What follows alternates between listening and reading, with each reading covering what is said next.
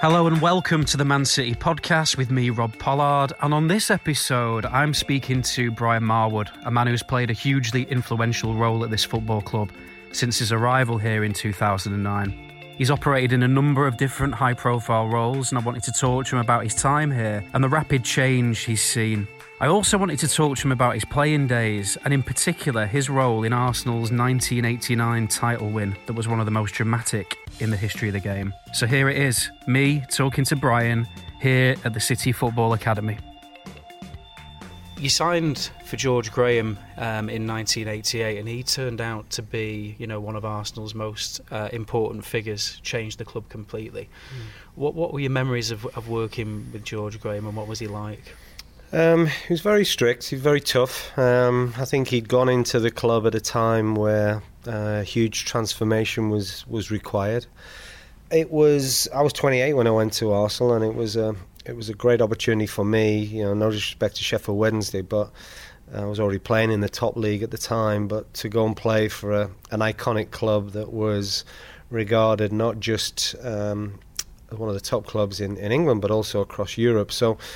Um, it was probably um, a time that I really didn't want to let it pass my, myself by without really giving a great account of myself. And so it was a it was an opportunity late in my career, but was one that I, I was determined to take with both hands. The, the film 89, for those who haven't seen it, focuses on the 1988 89 season, which uh, ended with Arsenal um, winning the title, uh, having to go to Anfield to beat Liverpool at the time of the best team in Europe, and they had to win by two goals, and of course they did, mm. uh, with one very late one. Uh, what really struck me was um, the the team talk before the game. Now, of course, you were injured for the final few games, having played the vast majority of the rest of the season, but before the game, he told the players, "We are going to win this game two 0 and he was also very comfortable with the fact of getting to half time at nil nil. Mm. Um, how did he? How did he do that? How did he know? And how did he map out a game so clearly before a game had happened? Because that just seems yeah. seems mad to me. I remember it was it was kind of we, saying it was relatively relaxed the group that that over that period of the build up to the game because we we'd had a period where we'd able to recharge our batteries because uh, we we weren't caught up in the fixture backlog that Liverpool were but um, as you said, he, you know, the words were, "Hey, let's get let's get to half time. If we keep it nil nil, then you know, with 45 minutes to change the course of history, and maybe change the course of how everybody probably felt that that evening would end."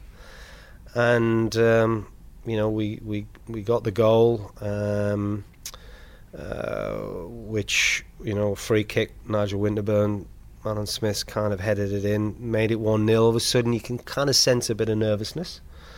And we were kind of, we were in the ascendancy, we were playing well. We were fresher than them because I think physically, and don't forget that at that time, you know, I think that year we might have only used maybe 17, 18 players at most. Yeah. Whereas it's a different world now, of course. You know, we're using 30 to 40 players in a season. And then, of course, you know, John Barnes, that's literally, you know, it's kind of, you know, minute or so to go. John Barnes gets the ball in the in the corner flag area, and I guess, you know, if he probably looked at that nine times out of ten, he probably would have just put his foot on the ball and tried to keep it in the in that corner flag and just try and eat up some time. And, and he decided to dribble along the byline and kind of managed to get a nick to, to John Lukic. He picks a ball up, throws it to Lee Dixon. Lee Dixon hits a big diagonal to Alan Smith, who knocks it down, and Mickey Thomas in an identical situation to one he'd he'd, he'd kind of Grobbelaar saved earlier. One v one, last minute, everything's riding on this moment, and uh, and scores, and it, it was. Um, it was just surreal. It, it, it was it was almost like time stood still. Uh, no one could. He took his time with the finish, didn't he? He did. It seemed to go. All, it seemed to be there forever. You know, in in terms of you know, go on, hit it, hit it, hit it, go on, hit it. Uh, you know, eventually he did, and and and then there was. Uh, I mean, it was kind of you know the scenes of joy for the Arsenal fans, the the scenes of obviously disappointment for for Liverpool, and you know, people still talk about it now, and it was a lot of years ago. So it probably shows the significance of, of that moment. And and and you know so many people still remember where they were that night and and, and kind of how they watched it and uh, whether in the stadium or watching on TV. But it was. Uh, it was a it was a very special moment. It was significant as well because the context, of course, was English football was at a low ebb. Obviously, mm. Hillsborough was one element. Um, there was sort of a hooliganism issue. Yeah, we'd had Heysel, we'd, we'd, we'd, had obviously the Bradford disaster as well. Yeah. So Th- Thatcher was dead against uh, the England fans going to Italy the following year. Mm. Do you think that that night and then it, uh, England's performance in Italy the summer after, mm. they were two key junctures, really, weren't they, in kind of restoring mm. uh, English football and, and giving yeah. it a bit of pride back in a way, wasn't it? Yeah, I mean, I, I think you're right. You know, we it, it, it really was a difficult time, and, and I think you know it was a time when you know the, the, the kind of the fences were put around the around the stadiums and and it was you know both you know there was issues both inside and outside stadia. Um, and um, you know out of that a lot of those things that happened at that time. Um, you know I think that I guess football and, and maybe maybe the country in general took took kind of stock of what was happening. You know, I mean, I think you had other political things going on, like the the miners' strike, uh, which you know I was I was in Sheffield. I was playing in Sheffield, living in Sheffield at that period, and Sheffield was at the heart of you know obviously Scargill and and this battle against Thatcher, and and you know, and there was there was many you know it affected you know generations of people and and you know I came from a mining community in the northeast and you know, my father-in-law uh, was a, was an official, and they actually went to work, and you know, obviously they were they were then singled out, and you know, had their windows put out, and so so you had all of these things going on. There was this real anarchy about about England at that time, you know, probably through the eighties. Um, and football was a little bit of a, a, big release for I think for a lot of people, and um, so that night felt like it, it restored some sort of not just about us winning against the odds, but but actually the the, the fair play, the the, the the, the, the kind of the professionalism, the the the kind of humility that Liverpool Football Club showed that night was a was a remarkable achievement uh, in terms of and it, it you know, it, it, it, told you everything you needed to know about Liverpool Football Club. Um, and, and even though we were a great side, they still had that side to them that, you know, they, they knew that they'd been through such a difficult time of losing, you know, a great number of their fans and, and, and the impact that had. And, you know, if you read, you know, Dalglish's book and you talk about all the funerals that he attended and you can imagine the, um, the, the, the emotional drain that has on not just him but everybody connected with the club. It, you can't begin to imagine what, what everybody was going through on, on Merseyside at that particular period. So for them then to accept that we'd won and to um, stay and respect what we did, uh, I, I think you know something I'll never forget. And after your uh, playing days are over, you've had a, a, very, very interesting journey. You've been involved, well, chairman of the PFA, uh, commentator for Sky, worked at Nike, head of their UK operations. Is that something you planned for? And, it, and was that you trying to get experience in different areas, or did these things just, just happen?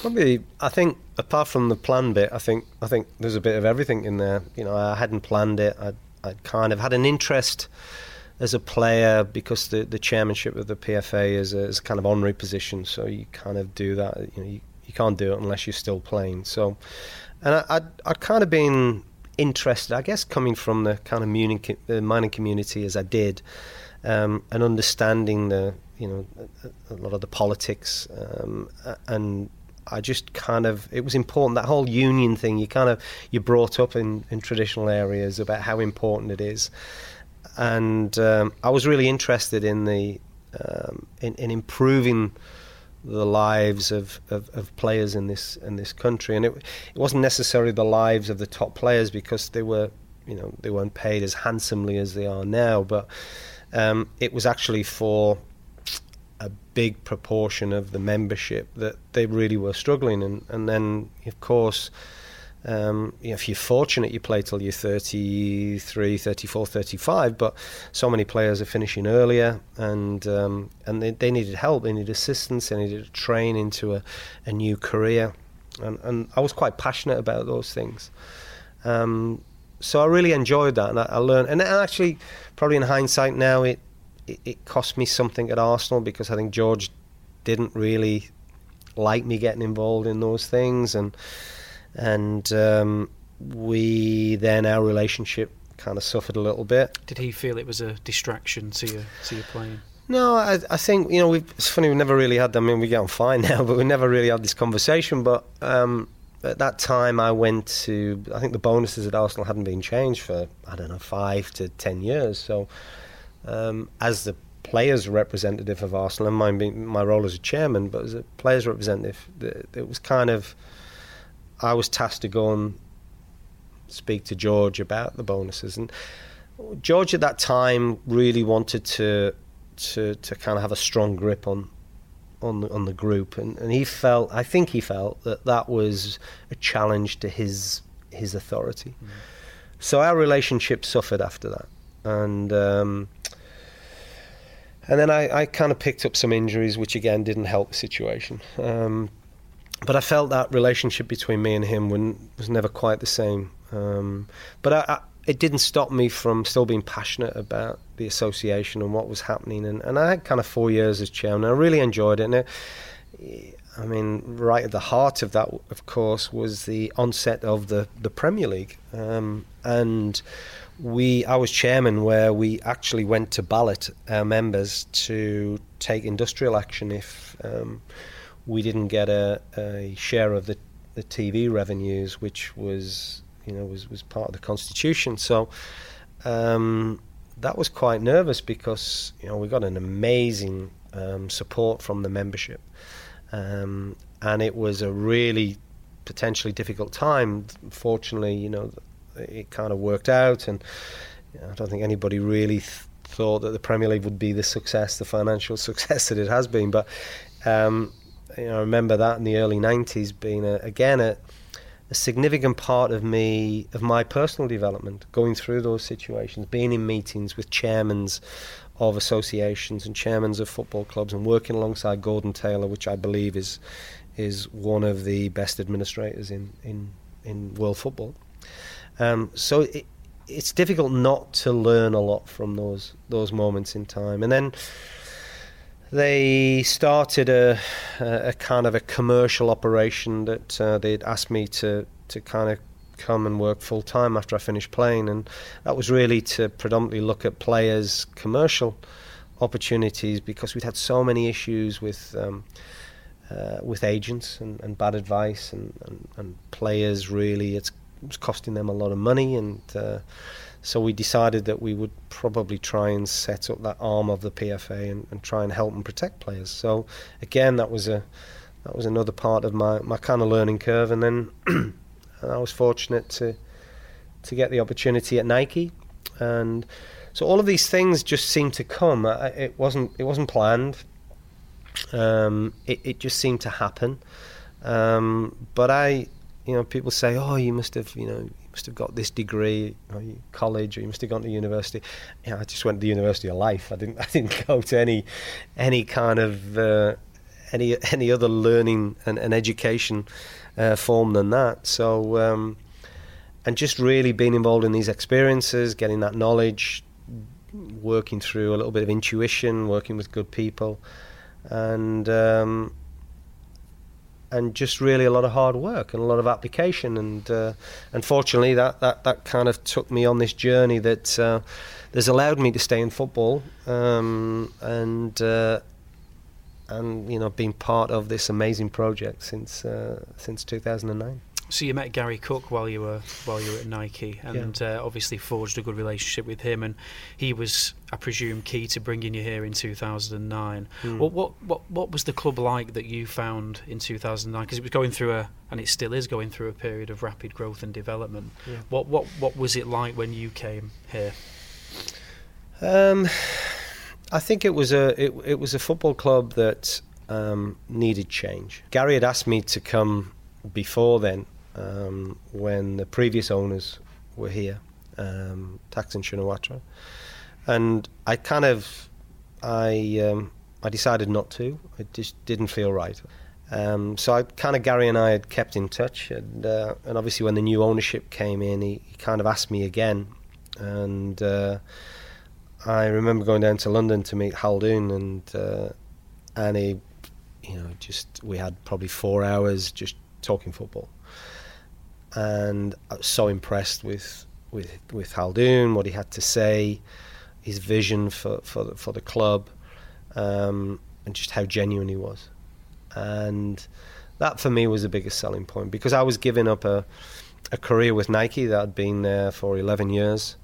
Um, I had a successful career as a co-commentator with Sky, um, so I wasn't really in a in a hurry to leave all of that. And and, and everybody's aware of of of the um, of the lack of stability in, in a lot of football clubs, and Manchester City was no different at that time because it was a big risk for you, wasn't it? Was it a huge risk. Yeah, it was a huge risk. But having met, obviously, I knew Gary, and then having met Khaldoon, I just had a sense and a feeling that this was these people were serious. These people really wanted to change the face of of a once once proud and famous football club. And my only real connection with Manchester City was was playing against them. Um, so I played at Maine Road and obviously played against them at Highbury and I don't think I played against them at Sheffield Wednesday. I think we were in different divisions then, but um, so it was um, it was you know I was aware of the history of the club, but I, I didn't I didn't quite sense the the feeling around this area at that time and and kind of how the feeling was between us and United and, and kind of how things were here at the club. Um, but it, it just felt there was a lot of things that had to change. And the owners were the were the catalyst of that change, but then they needed people to be able to to carry out that change. And change is not always easy. Uh, you know, we certainly in the football operations which I, I came into, um, it was um, it, it was difficult because uh, you know there was there was a lot of things. Obviously, the the team had to change. The owners wanted a a team that was going to compete to win the league and, and, and, compete in Europe. And at that time, I came in the May, I think, uh, prior to Christmas that season. The club had got caught up in a potential relegation um, battle, and they'd made three very key signings for me in that January. Shay Given, uh, Wayne Bridge and, and Craig Bellamy, and that then helped the team to propel. I think it finished maybe ninth or tenth that year. So it was kind of how could we take that on, and and that there was a number of things that had to change, not just with the team, but the supporting network around the team, and we needed to set up a, you know, areas of, of kind of functional areas that we wanted to become best in class. So that was um, that that that took a lot of thinking through, and obviously I wanted to give myself a bit of time to really assess the club and and and understand more about what was happening at that period. We were on three sites. We had the you know, the academy down at Platt Lane, we had the first team at Carrington, and and the business was here in, at the stadium. So that wasn't easy um, because you know you really wanted to try and create a football club that was all together that felt all together, that both business and football could come together, which is, of course, what we have now. Um, so uh, it was um, there was a, there was just a lot of hard work, a lot of change, um, but we had a vision. We had a sense of what we wanted to be. We had a strategy in which we, we kind of laid out that the owners were really bought into. And then it's it's a lot of hard work and, and it's and it's also a lot of belief in what you're doing. And, and at times a lot of people didn't feel we were doing the right thing. And, and you're making a lot of unpopular decisions. And but it isn't it isn't a popularity contest. It's a it's about looking at the long term future of a of a football club and, and I always felt that while those some of the things that we did may have felt difficult for a lot of people to accept, it, it, it felt the right thing to do. And, and I, I look around now and I see what we have in, in all areas of our football club, and I, I really do, and I don't want this to sound arrogant, but I really do believe that this is a football club that's in, that's in great shape. Your initial remit was pretty much overseeing the recruitment of, of players for the mm. first team. There was kind of um, a criticism early, particularly the Mark Hughes period signings, that City were overpaying and, and yeah. maybe not getting the type of characters that that we you know we, we needed uh, for long term success. Did, did that ever actually have any truth in it from where you were you were stood? Did you ever fear that perhaps you were engaging in that kind of uh, transfer activity? No, I, I, well, one thing we need we needed a we needed a better quality in the club. So how were we going to get better quality in the club? Well, we, we had to overpay. It was a club that hadn't succeeded. So we were, if we wanted top players, you know, we needed to show them, and we needed to get them to buy into what our vision was for the for the club. And they were they were taking a big risk, right? Because they were having to believe in the things that we were we were telling them. You know, I remember Gareth Barry was one of the first signings that we made, and you know, Gareth had the previous summer had um, been courted by Liverpool, very nearly went to Liverpool. And then they wanted him again that summer. And, and, I remember taking him for, when we signed him, we took him for his medical. He was with the England squad at the time at, at, at Bushey. Uh, took the medical Bushey. They were staying, um, uh, they were staying in, in around that area, uh, preparing for an England game. And uh, we were in a car going to the medical, and we had Talksport on, and they were absolutely slaughtering Gareth for choosing Manchester City ahead of Liverpool. And it was, oh, he's only gone for the money, and uh, you know, there's no ambition, and you know, who are Man City compared to Liverpool? And I remember saying to him, I said, "Turn this off," and he went, "No, no, I want to listen to this." And I said, "Why do you want to listen to this?" Because I'm going to, sh- I'm going to prove these people wrong.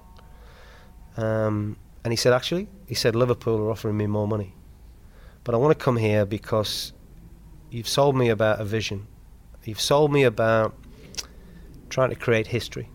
He said, So I'm really determined to make this work.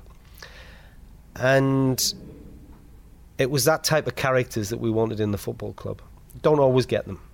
Don't always get them. He um, was one of the best, wasn't he? Gareth he was terrific. You know, it was people like Gareth that was an unsung hero that uh, you only realise how important they are, I think, at times when they're not there. Yeah and uh, he was a big, big player for us. And um, but he was um, this was the this was the type of person that we needed in the dressing room.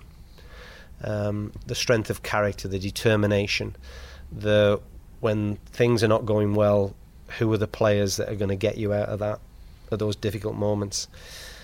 So, um, so signing players like that began to transform who we were you know, Carlos was a was a huge signing for many different reasons at that time because it was Man United player.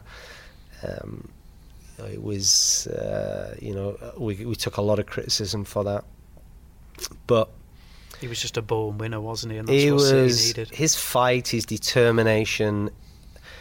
It it was it, his appetite for the game uh, was was truly remarkable. I've never seen anybody that that that put as much as him into every match.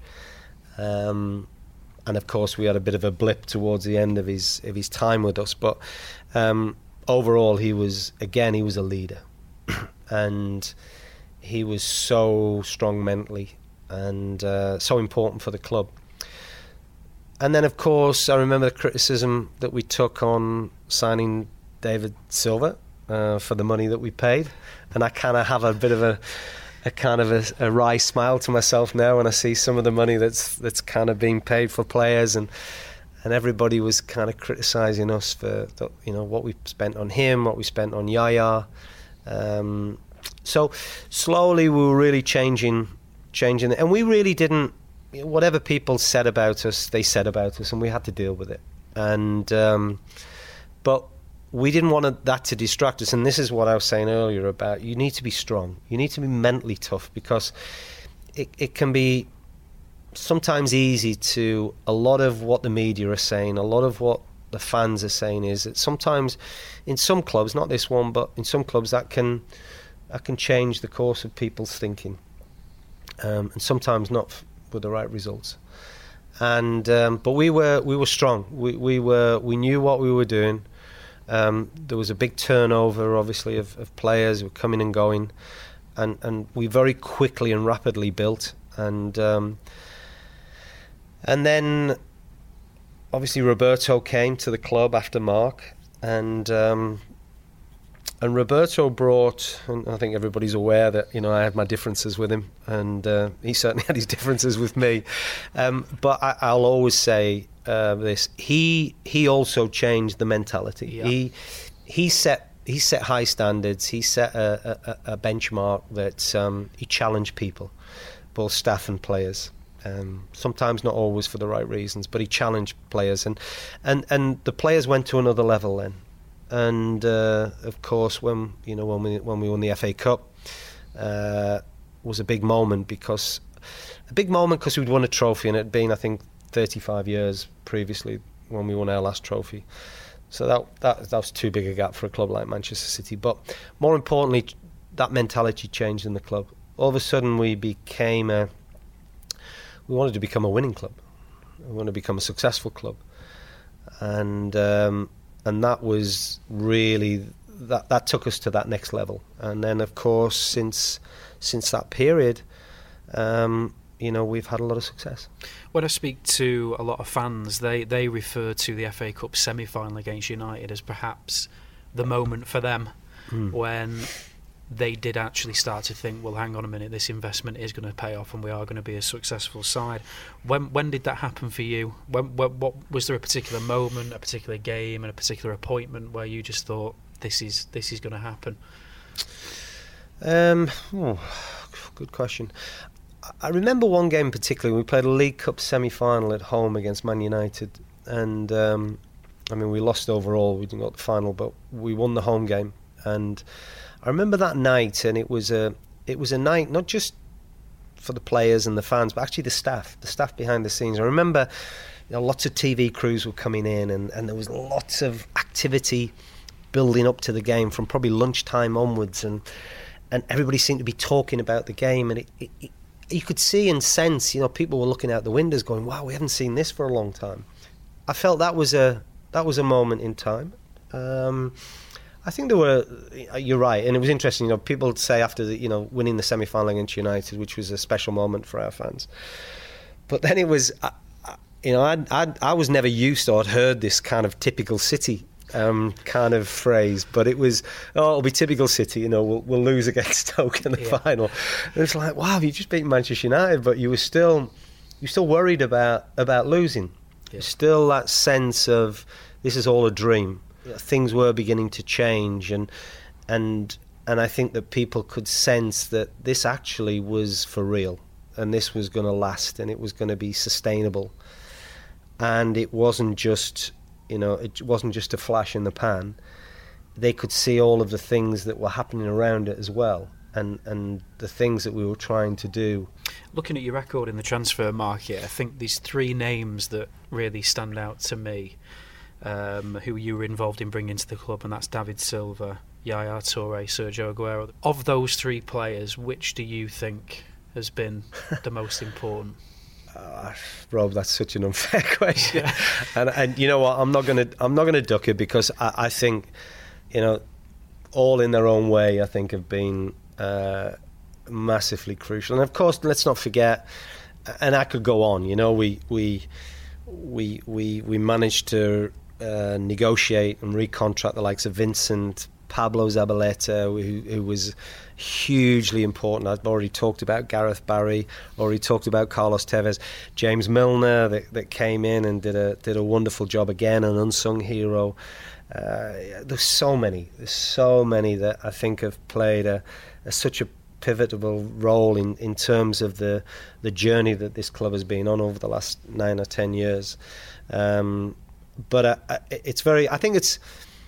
I think it's unfair to pick a player because I do think they've made enormous contributions, and you know, the beauty of it, of all of those, for me, was that I think a lot of them it was easy of it was easy for them to potentially leave at any time because they're such big players and they've got there there will always be people in the market that will want these players and there will always be people that will find the money to buy these players even even that we're Manchester City.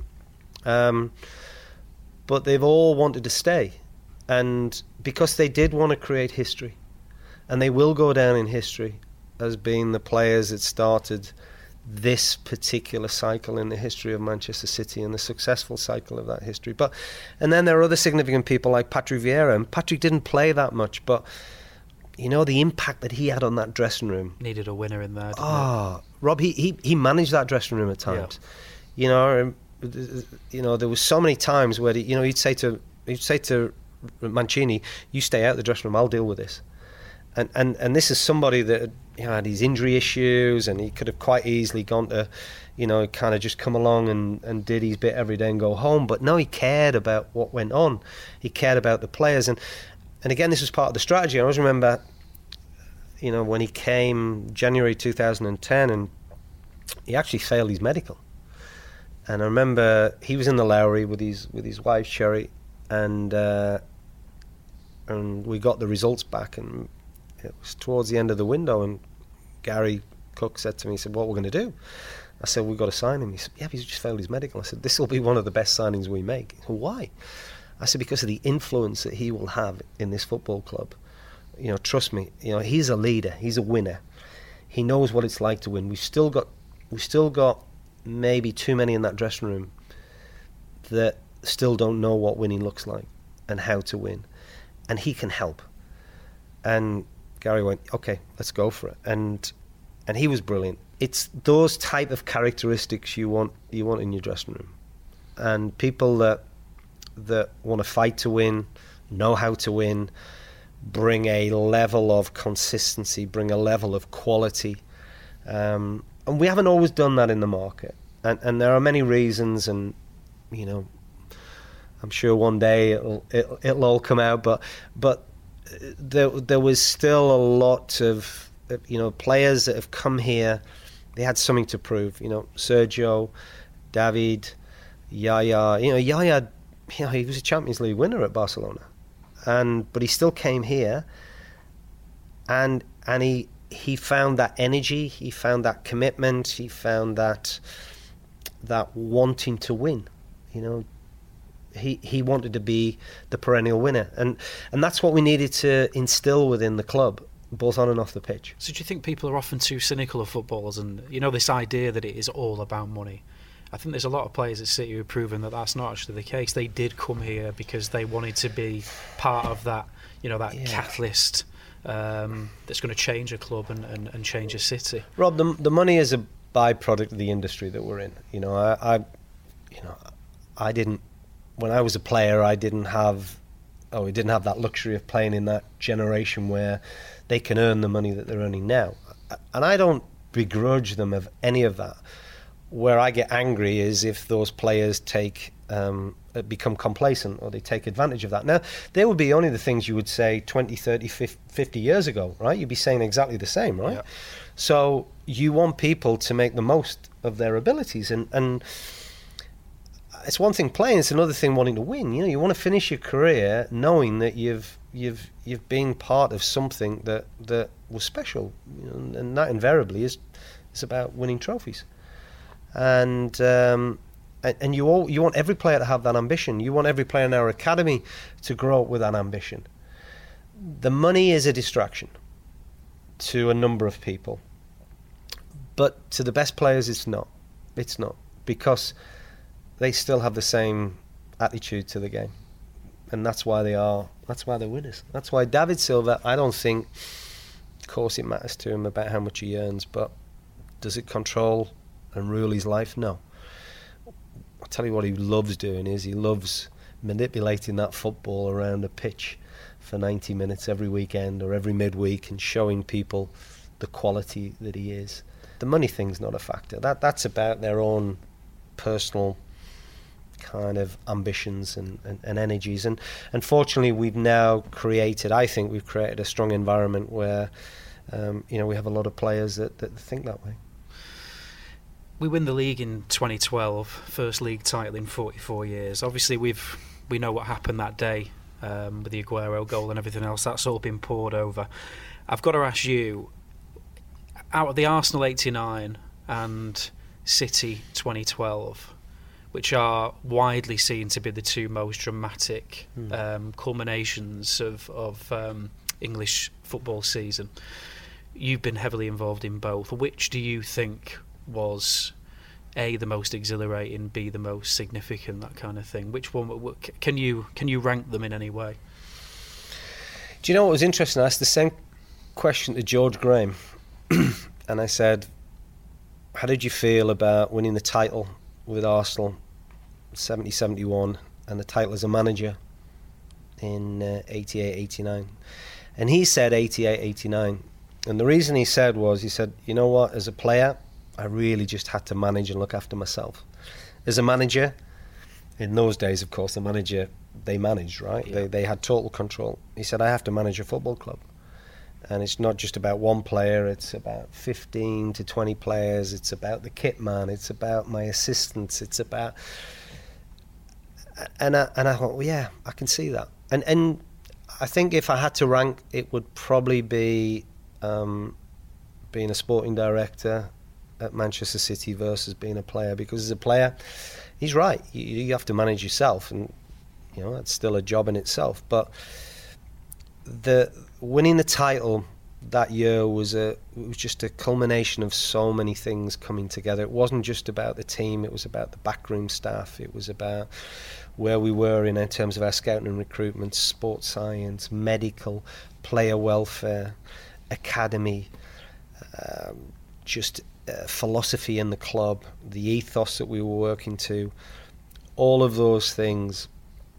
And I, and I had a typical City moment actually that day because it was a game that we expected to, we were expected to win, and um, and of course we made hard work of it. And I remember kind of thinking, wow, how have we managed to to lose this? You know, and obviously United finished early that day at uh, the Stadium of Light, and you know they were bringing out the presentation trophies, and and because they were, st- you know, we were still playing, and uh, and people say to you, oh, how did you feel? And it was, do you know, I, I I couldn't enjoy it because of the emotion. It wasn't just the emotion of the day; it was the emotion of the whole season. It was the emotion of since I've been at the club from May 2009, all the changes we've made, all of the all of the, the hard work, not just for me, but everybody at the club, for my own family, that you know all the sacrifices that you do because this is what this is what we love, this is what we enjoy.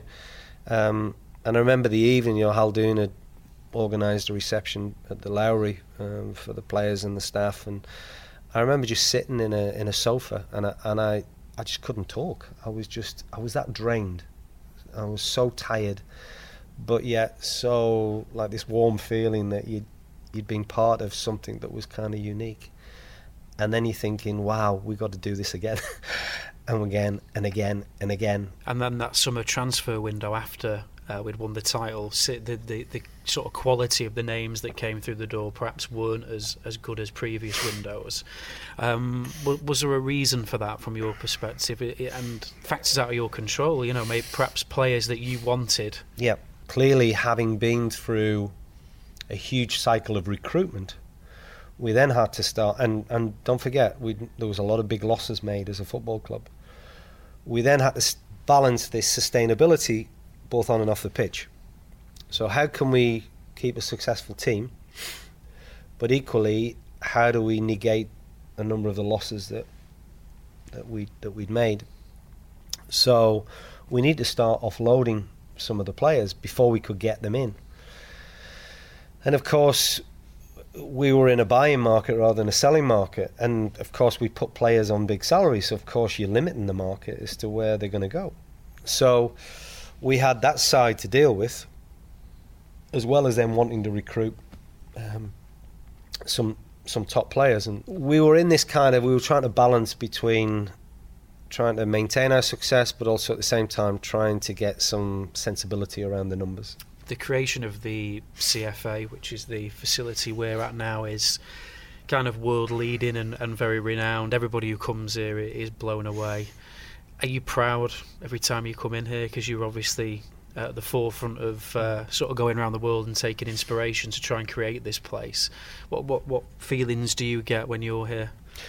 Massive. It never it never fails to inspire me. Uh, I can't speak for everybody, but it never fails to inspire me. I think that. Um, one of the important things that we set out to do again from day one. You know, I've still got the email from Khaldoon in 2009 where we talked about this project, and so many people have played a huge part in this in this project. Um, so many people, and um, so so exciting for us all to be involved in this. And um, you know, of course, there's one thing about the facilities, and but the buildings and the facilities are not going to make us a successful club. It helps, but it's the people and that's the big thing I'm proud about. I'm proud about the people that we have working here. I'm proud about their energy and the innovation that they show every day, and the the kind of how inspirational it is that that you can sense that every time that you're in every building on this on this campus, whether you're a player, whether you are backroom staff in football, or whether you're working within the business. Um, I think that there's that people feel this energy when they walk in here, and you need that. You need that legacy. You need people to be to be carrying this forward, and and showing the same type of energy and commitment that, that I feel that myself and many other people in this business show now, and and have shown from day one, and. Um, that, that that for me is is crucial. If, if we're to carry on being successful, we need to have that energy, that determination to try and do the right thing every day. And uh, I see the, the hours that people work, I see the time that they put in, I see the care they take, I see how important it is, every, every small detail. Um, and that for me is, is, is what creates success. For Manchester City fans, what is the big benefit for, for the club here in Manchester of the rest of the group? How how would you summarise the the benefits that can come with having this sort of global operation? Well, I think we have a huge network of people now, and I think if you're again, you're always trying to stay um, as a as a as a leader within the industry. Um, what we've enabled ourselves to do now is to is to create best in class people in sports science, medical, player welfare, scouting, recruitment at our other clubs. Um, and there are opportunities for people from those clubs to come to Manchester and vice versa. So I think you're you're creating a bigger pool of talent. You're also doing that in terms of players. Um, you know, we have, um, and you, people have seen, you know, the, the, the, the kind of, you know, sort of Aaron Mooy didn't play for Manchester City, but he's shown that a boy from Australia can come and play in the Premier League and uh, and be a success. I believe when I look at the academy in Melbourne, you know, it's producing a lot of interesting players. How proud of you of what you've achieved, and, and did you expect? I know I know you said you you were blown away having meeting Khaldoon early early mm. doors, and you knew that they were serious and that this was an exciting project. But did you ever imagine the level and the the speed and the, the success that we would have? No, I, I, Rob, I, I honestly don't believe. I think you always hope and you dream. And uh, did I think that we were going to be a team that's challenging for the title and European honours? You, you can only hope about these things. You can only hope that, you know, the things that we all have done at this club will lead you to that point. Um, and you go through this evolution. So the, the you know the initial bit was was kind of how do we how do we develop this structure? How do we give ourselves this platform? Um, and then how do we bring the talent both on and off the pitch to to bring this to life? There's lots of examples out there that it it can change very quickly, and we just have to all of us have to protect what we have and grow and develop what we have. Um, and if we do that, then you know it's going to be it's going to be an amazing, you know, ten years ahead of us, and and, and beyond that.